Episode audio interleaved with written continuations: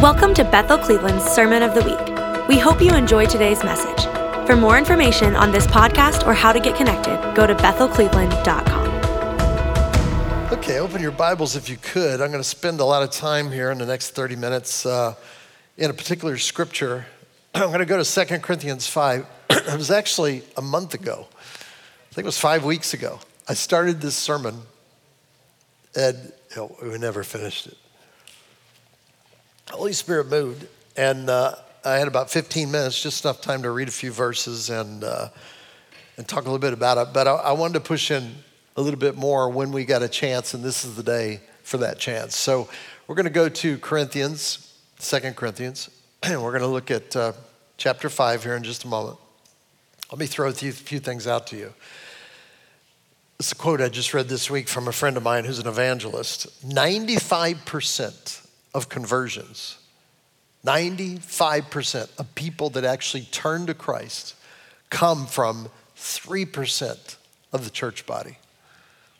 95% of people that are told and receive the gift of the gospel of Jesus Christ, 95% of them are told by 3% of the church body. How many of you think we could do a little better than that? Anyone else? Yeah, I do too.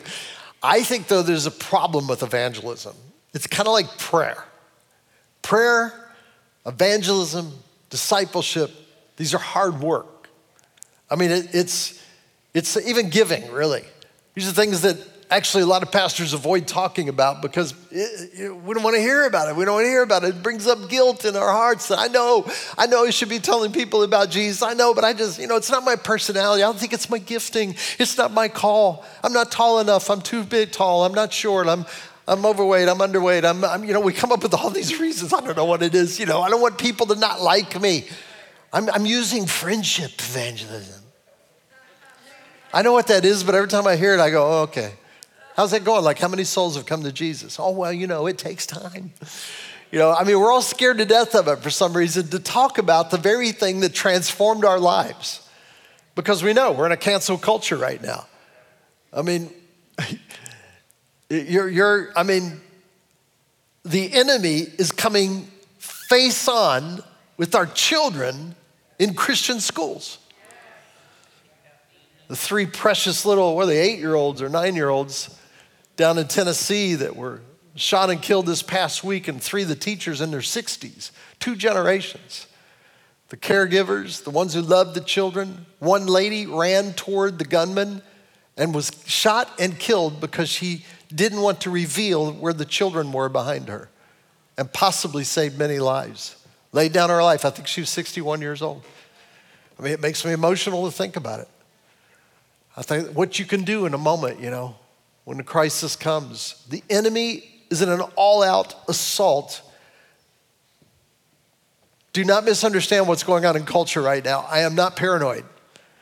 But the ultimate assault is working its way toward Christianity. It did the same thing in the Roman Empire 1500 years ago. What's the problem of our nation falling apart? It's the Christians. It's always either been the Jews or the Christians because we serve the same God. Jews are the Christians. And the devil is coming at you and coming at your children. And that makes you afraid. Well, then I'm not going to say anything. I don't I'm telling you, if you hide yourself, I love what scriptures say. It's better to be a living dog than a dead lion. You ever read that? It's in Ecclesiastes 9, I think. It's better to be a, a living dog than a dead lion. There's something about the courage that's needed to come forth in our lives. That the willingness to live a life that is given fully to Jesus Christ and the ability to, to be carriers of a dynamic presence that's shaped, has the potential of changing every person's life that we encounter.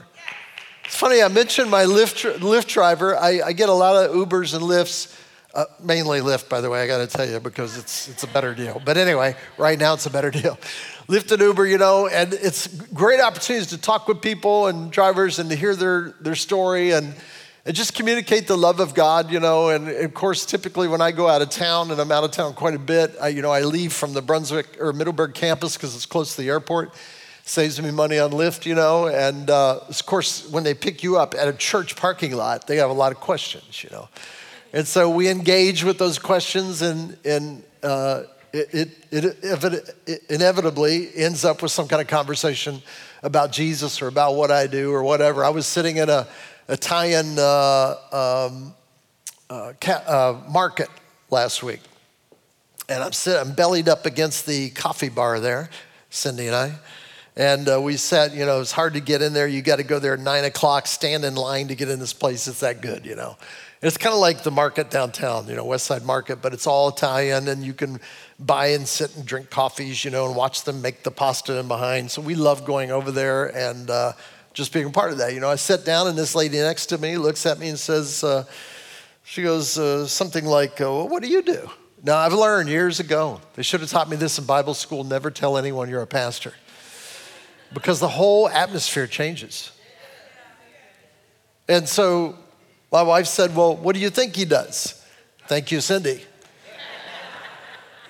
She looked at me and said, Well, you seem well put together.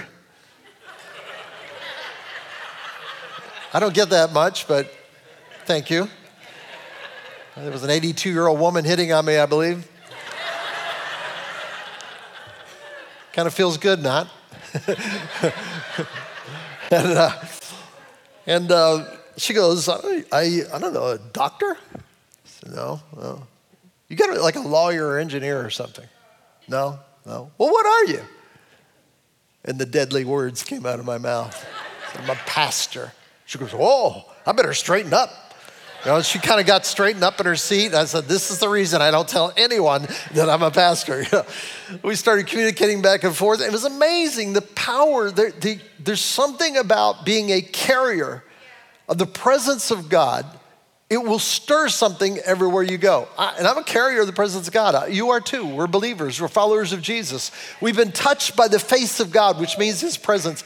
And the, the, the shame, and I don't mean shaming as in I'm shaming you or anything like that, but the, the shame that, that is upon the church that we do not fully understand, it isn't about us. It's about what's inside of us, what we are carrying. It's no longer I that live, but Christ that lives in me. And I, I used to wear, you know, the Jesus shirt we have out there with a picture of Jesus on the front. I quit wearing it because it, it caused such conviction on me. Because they're wearing, people go, oh, yeah. I mean, people recognize it as Jesus. How, I don't know. You got a guy with a beard, you know, big beard guy on the shirt, and it's like, oh, it's Jesus. You know, what's that mean? You know, I'm a Jesus follower. And it compelled me all the time, like, you cannot be off your game when you wear a Jesus shirt. Excuse me, don't cut in. Uh, yeah, I got the Jesus shirt. Uh, what the? Jesus shirt.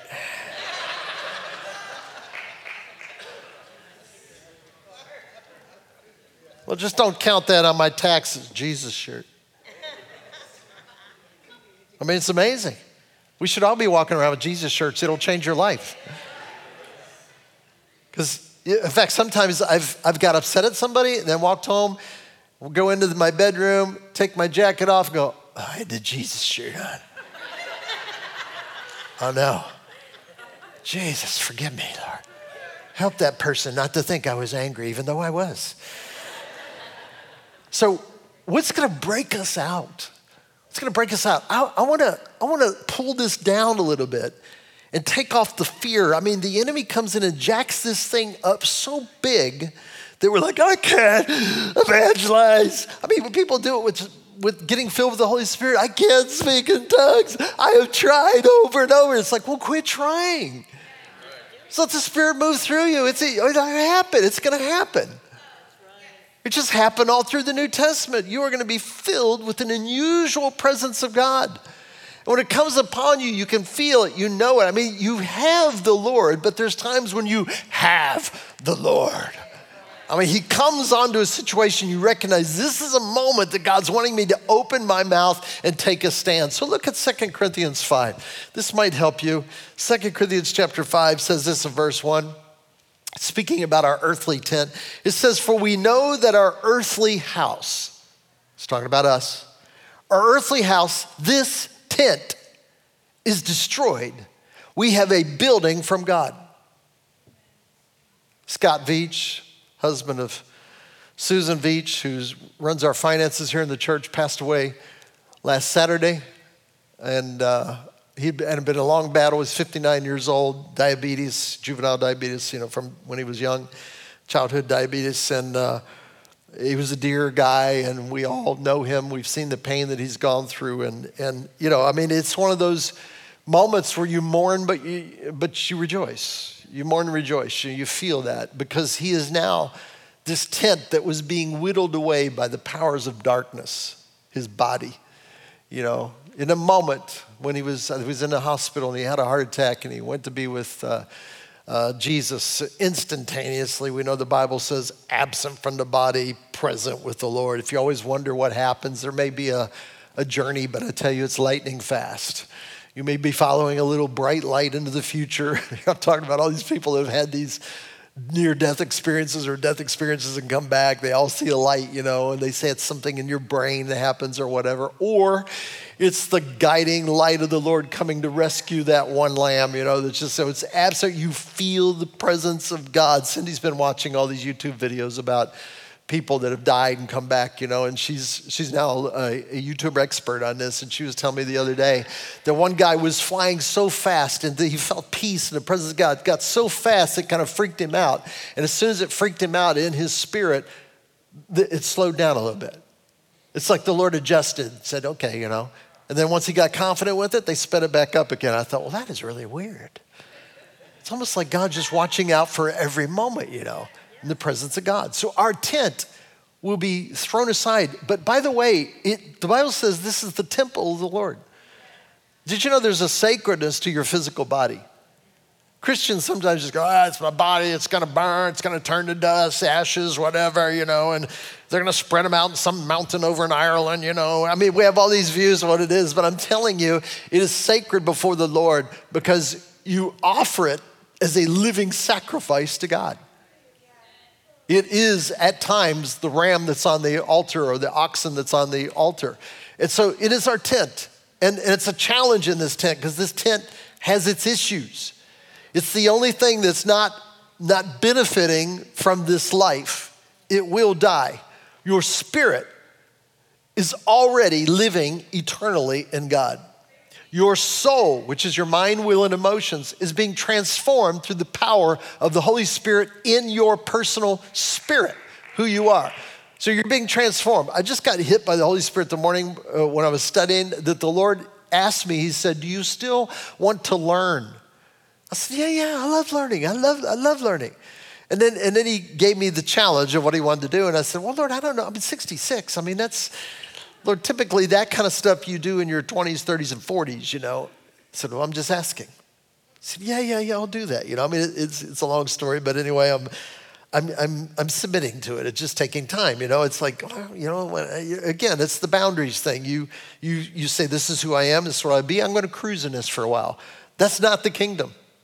The kingdom is this ever, never ending exploration of the destiny and goodness of God upon your life, and even identifying and knowing who you are in God. I mean, you, you cannot stop. A lot of Christians have stopped. They put a pin in it and said, This is where I am. I'm happy with this. You are missing out on some of the greatest things that God wants to do in your life. So he says, This tent destroyed, we have a building from God, a house not made with hands, eternal in the heavens. For in this we groan, earnestly desiring to be clothed with a habitation which is from heaven. I don't know if you understand that. I do. I mean, there's many times I'm like, oh, God, just take me home, Lord. I mean, I've been through stem cell transplant. I've been through heart, open heart surgery. You know, I had an infected gallbladder removed years ago. After a while, it's like, Lord, like, what else is there? Lord, just heal this body, Lord. And, there are times in the midst of it, you're like, I just want to go home. I groan, I groan for it. Creation groans for the sons of God to come forth.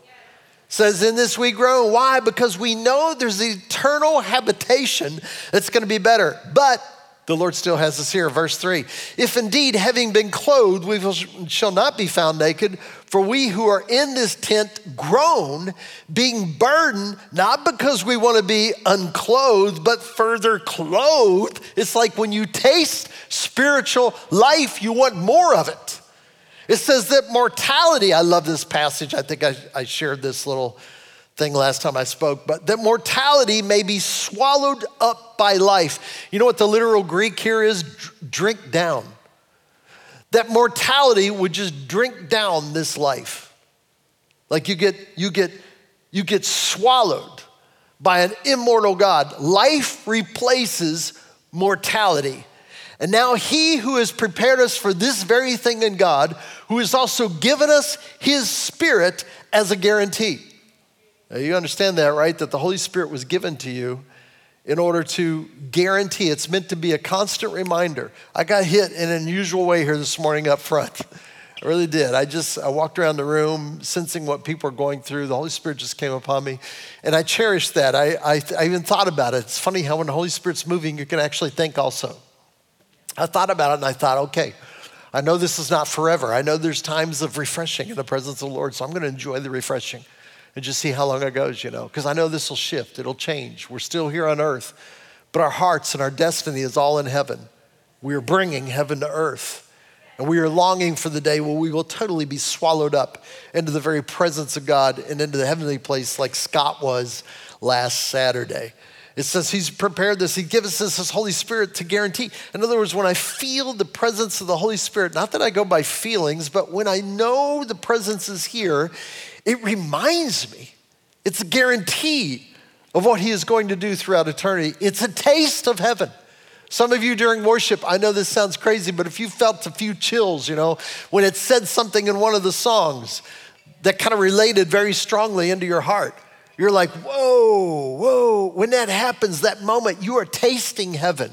You are tasting the goodness of God. There's something about it. And I'm telling you, you are a carrier of that. You are a battery. You are imbibed with the very presence of God that when you show up, inside of you is everything that is needed to change the room and the environment that you're in. In you. You're a carrier of it. Forget evangelism.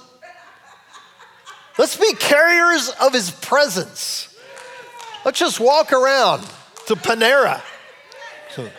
I love Panera, it's such a prophetic place.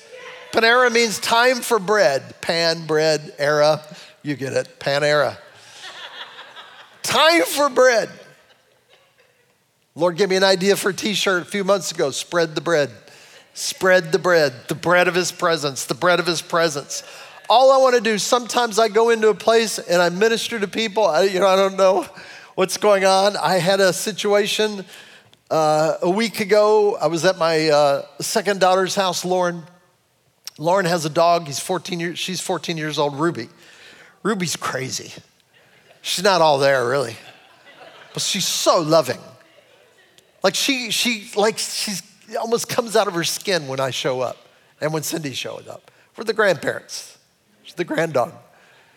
She's just like, she's squirming and jumping and leaping. And you have to say, Ruby, no, sit, sit. And then she'll sit on our haunches with this little innocent thing and just stare into your face, you know. And so, anyway, the day that uh, Graham Cooke called and canceled that he was not coming to the conference, which was, I don't know, it was a couple weeks ago on a Saturday, we just pulled up to Lauren's house. We were dropping off something inside. Cindy went inside because I just got this call from Graham Cooke saying he can't come. So I'm in a space, I'm in a moment like, oh my gosh, five days to the conference, our key speaker's not coming, you know? And I look up and I see Ruby. Ruby's looking out the window at me. Her tail's wagging like, hey, Papa, you coming in? And I'm like, I wave to her, you know. Cindy comes out and says, You really do need to go in and greet her because she had a wound on her body, on her leg, and, and she had the cone head, you know, you know that cone they get around her. So I looked up and how pathetic is that? I'm so glad they don't do that to humans, you know. Imagine walking around with one of those cones on your head, like, yeah, I, I'm not supposed to lick my leg. you know. So she had the cone on there, and of course, I said, all right, you know, I'm thinking about Graham Cooke. I don't have time, I got important things to do. So I go in there, but on the way in there, this is what came to my mind. Even the dogs get the crumbs from the table. Bread. spread the bread. What? Dogs? This isn't evangelism. She's already a believer. This is about bringing the presence of God into a situation. So I get in there and she is wild. She is so excited. She's leaping, jumping, and praising God, you know, and just so excited, jumping up on me. And Ruby, Ruby, sit, sit. She gets down in her position. Real serious, looks me in the face. I'm telling you, I know maybe we shouldn't put this. Is our live stream working today? Okay, well, okay, we're going. I looked in her eyes and I felt the presence of God. I felt such deep compassion. It's so stupid. I started weeping. I'm getting it now, man. It's like a dog. And I thought, Lord, crumbs from the table, Lord.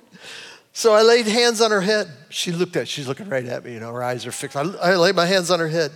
I said, Jesus, heal this dog. She's just been uh, diagnosed with a terminal illness. She's got about a year to live. She's 14. I said, and I don't know if she knew that, but I, I said it, so now she does. But I, I prayed for her and said, Lord, touch Ruby. Thank, I thank you, Lord, that she has ministered to my daughter for 14 years. She's been such a companion, Lord. She has loved, I'm getting, I'm weeping, you know, I'm just like, and Ruby is like so connected. It's like she's looking in my eyes are the windows of the soul, you know, there's just connection going on. And I got done, and I, I uh, when I did, she immediately put her body up next to mine where her wound was. And I thought, I mean, you know, is Cindy's probably like, "Where is Steve?" Like, he's been in, and I'm I'm weeping, and I thought, well, she wants me to pray for this wound, you know. So I reached down, I lay hands on her, I said, "Lord, heal this wound quickly, Lord." And then I did something I don't know that I've ever done before. I'm not even sure if it's legal, but I prophesied over, and I said, "You will live another five years in the name of Jesus." Uh, it was one of those words you give, and then you're like, oh, wait, you know, got to grab that back in there. But nobody was there until I just said this now. But anyway, I prophesied over, and she was like, the peace that came upon her. You got to understand this dog. I said she's crazy. She is. She's crazy. She was as calm and peaceful. And she sat back down and she watched me walk out of the door. She wouldn't do that normally. She'd be leaping and jumping all over me. She just watched me going out the door. I got out the car and Cindy said, What are you crying for? So uh, it's a personal matter, but anyway. what, what is what is it? What is that? Wait a minute. Okay, let, us break through this barrier that we have. You mean, you mean it's not just evangelism, winning souls. The Bible says it's wise to win souls. It's not just winning souls. I say not just because most of us don't do it. It's not just winning souls, it's about being a carrier of Jesus and His Holy Spirit everywhere you go and affecting the environment where you're with, whether it's God's nature, it's animals, it's people, whatever. Be known for being a carrier of the presence of God.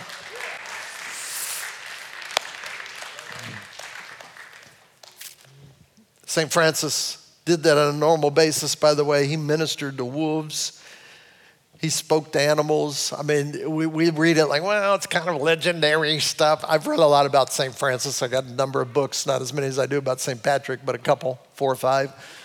I love going to Assisi in Italy. I've been on the, you know, near the path that Francis made from Gubbio down to Rome, and many, many people over the years have followed that same path in order to kind of catch the, the anointing or the spirit or the feel of what St. Francis went through. He was somebody that loved loved nature, loved animals. I'm telling you, there's an environment with God. God created, God, by the way, let me just tell you this. It's not in my notes, but God is an outside God.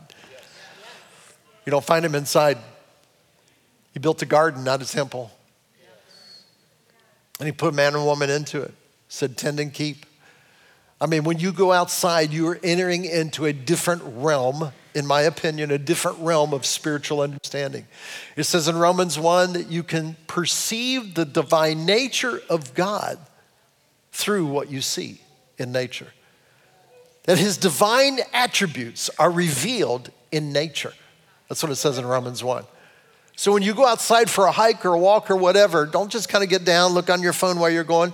Open up and say, Holy Spirit, Holy Spirit, show me. That's one person's being touched right now. Gonna go home and minister to their dog. what I've received, what I've received, Rover, you take. All right. So here it is. It says this: that habitation from heaven. There is, there's a. Uh, uh,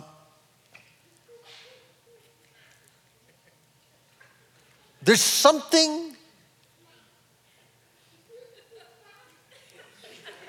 deep inside born again believers that is yearning for the greater place in God. But the stuff of life clouds it out.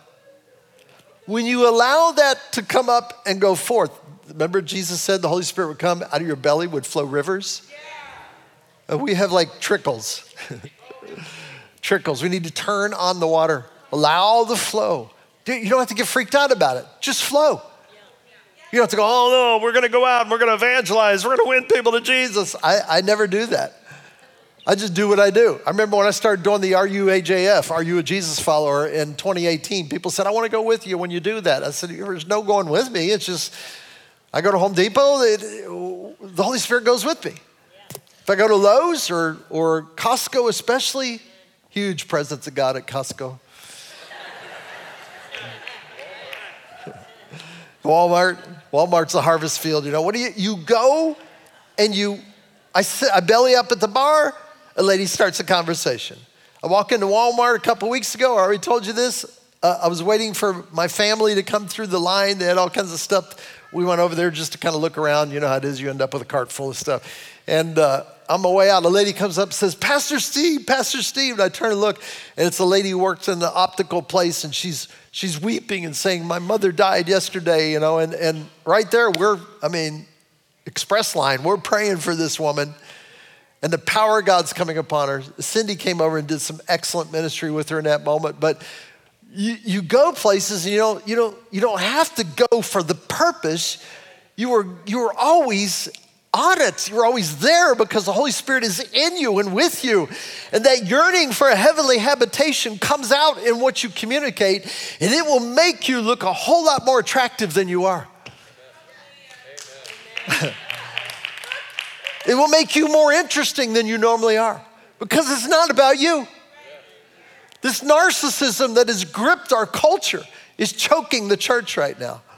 If we can break out of that barrier, like a shell that's come upon us, we break out of that narcissism and we realize it's all about Jesus. I'm gonna, I'm gonna risk talking about Jesus. When you enter the name of Jesus into a conversation, the entire atmosphere begins to change. I'm telling you, it opens up people's hearts. Things get revealed, things happen. And your day is going to be full of the goodness of God. Let's just read on here really quick. Let's jump down to verse 9. Because of this this yearning that's inside of us for the heavenly habitation and the conflict of this earthly tent. You know, there's actually nothing more, I shouldn't say nothing, there's, there's few things more magnificent than somebody who's in desperate need ministering to someone who's in desperate need. Out of your own need, you're ministering.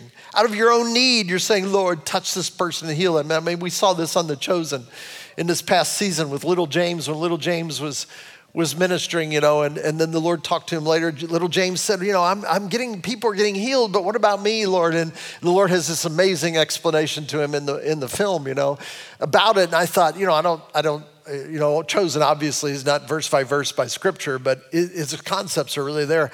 But it, it held a very powerful truth that, that sometimes there's great power in ministering to people out of your own weakness.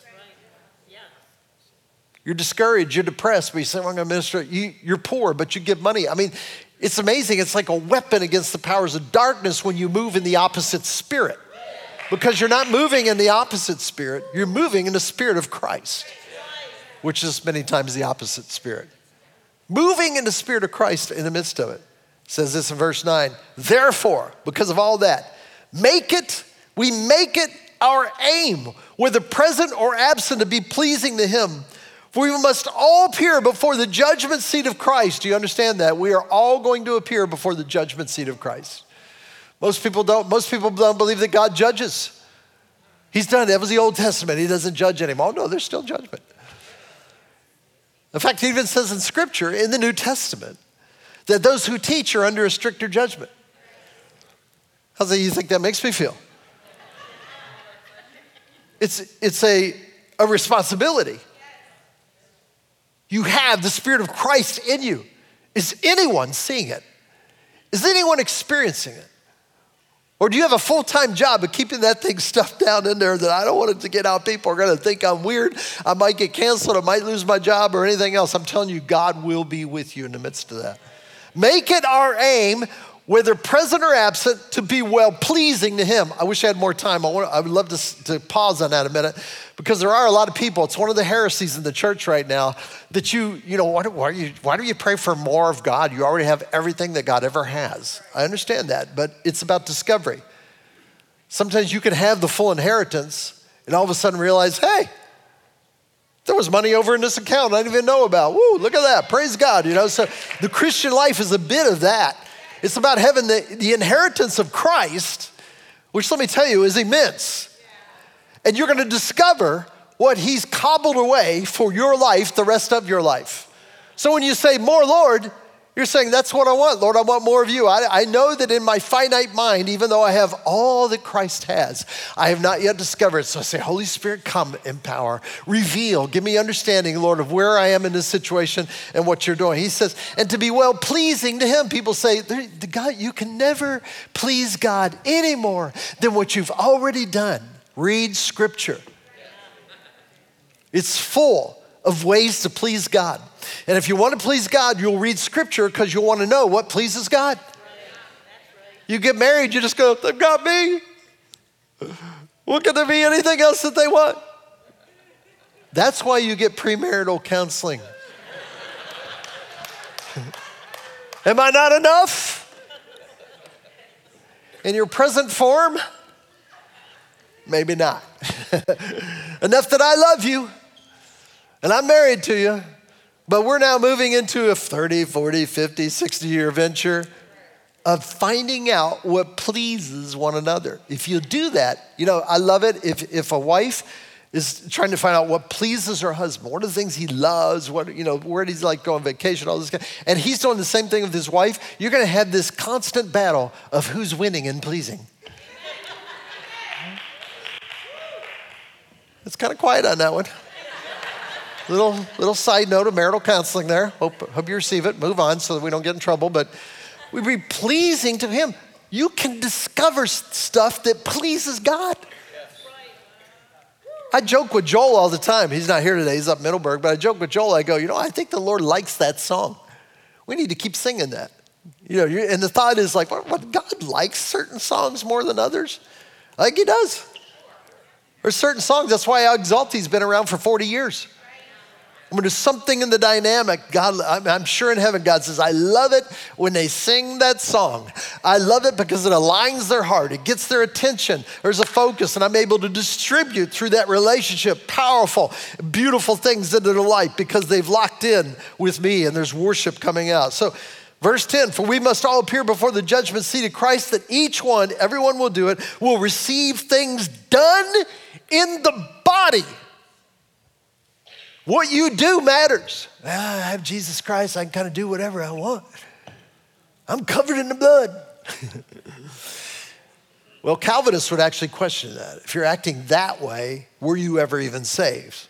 Although I'm not a Calvinist, I understand that. Because some people think that they've received this great gift that changes the entire world, and all they bought was fire insurance to get into heaven and not go to hell. And they can live and do whatever they want. No, this is life of learning to please God. And there will be a judgment seat where He'll say, okay, show me the fruit of your life. What, wait, where's that in Scripture? It's in several places in Scripture. You can look it up for your homework. It says, before the judgment seat of Christ, that we may receive things done in the body according to what He has done, whether good or bad. This is written to believers. Knowing therefore the terror of the Lord. No one ever preaches out of this verse. It's not good to talk about fear and terror in the church anymore. But there is a terror of the Lord that Christians should know. I've seen it many times in my life, and I, am four minutes over, so I can't tell you about it. But knowing, therefore, the terror of the Lord, what do we do? We persuade men. You say, well, I don't do anything out of fear. Actually, the word there for terror, there, I, I, know you, I know you'd ask that. What does it really mean, though? What, like, what do you know? What's the word for it? The word that is in that is, is phobos. You know where we get our word phobia?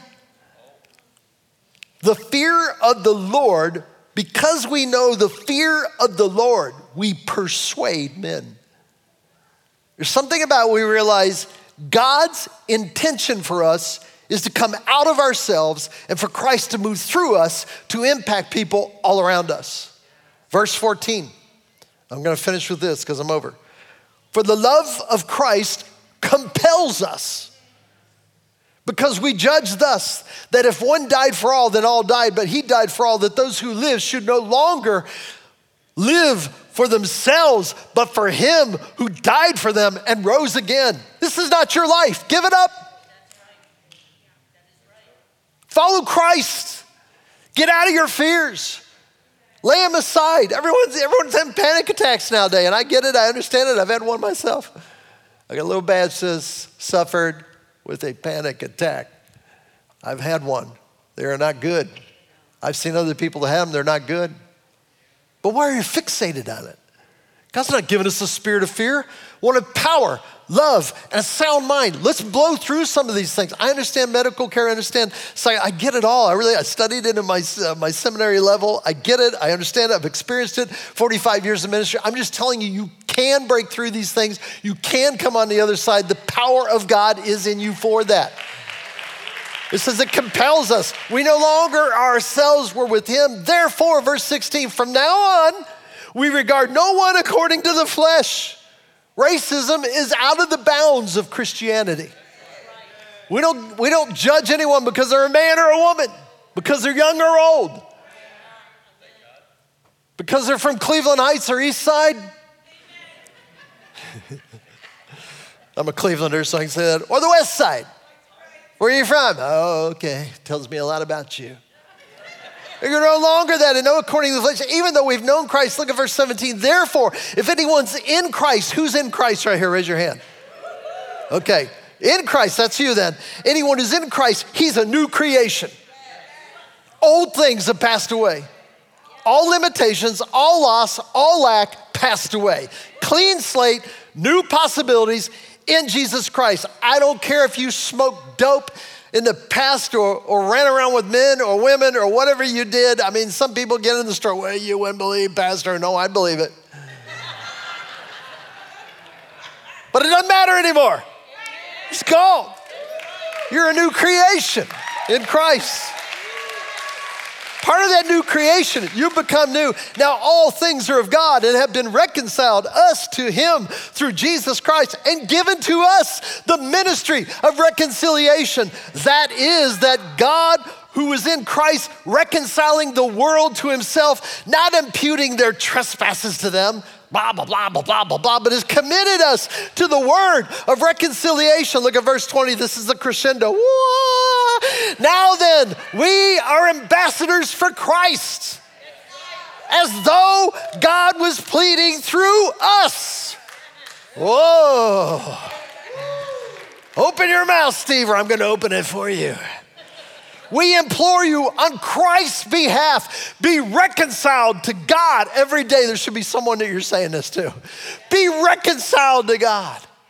I don't say you're a sinner, you're far from God. I'm not imputing your sin to you. I'm speaking to him saying, there is a family you can join. It's called the family of God. You decide to follow him, to give everything to Jesus Christ, your life will change. He is a transformational agent, and his gospel will change you. Be reconciled to God. Then he, stand up please, we're in verse 21. For he made him who knew no sin to be sin for us, that we might become the righteousness of God in him. Woo! Let's thank the Lord for that. Jesus. He's taking over here. Yeah, lift up your hands like you're ready to receive. Here's the deal. I believe that you, maybe you shouldn't raise your hands unless you're ready for this. I'm believing for an, a full animation of heaven in your life this week, everywhere you go. That the Spirit of God begins to come out powerfully, breaking through your own divisions, your own walls, saying, oh, I'm not that guy. I'm a gift. I'm a prayer person. Oh, it's good. But you also have the Spirit of God dwelling within you. I'm working with the children. That's good. It's commendable. I love it. I greet at the door. Those are, those are good things. But when you leave this place, you're a carrier of everything you received today through this worship. My goodness, your tank should be full. And you're going out there like a generator where the power's out in everyone's life, as if that ever happens. It happened here yesterday for five hours. Get the generator, get the cords hooked up. You are that generator by the Spirit of God. And you're going out and you're plugging them in. Power of God, healing, deliverance, freedom, the boundaries that are being broken. Even though we have our own boundaries, we're still breaking through. It's out of weakness. We say, Jesus, break these boundaries in the name of the Lord. So just hold your hands up, close your eyes just for a minute. Jay's going to uh, minister to you for a minute. And we just believe that some here that may not know Jesus Christ will come to know him, and that others, we just ask for that spirit, the ambassador anointing to be upon you all this week. In Jesus' name. Thank you for listening to our Sermon of the Week. You can help us reach others by investing today at bethelcleveland.com slash give.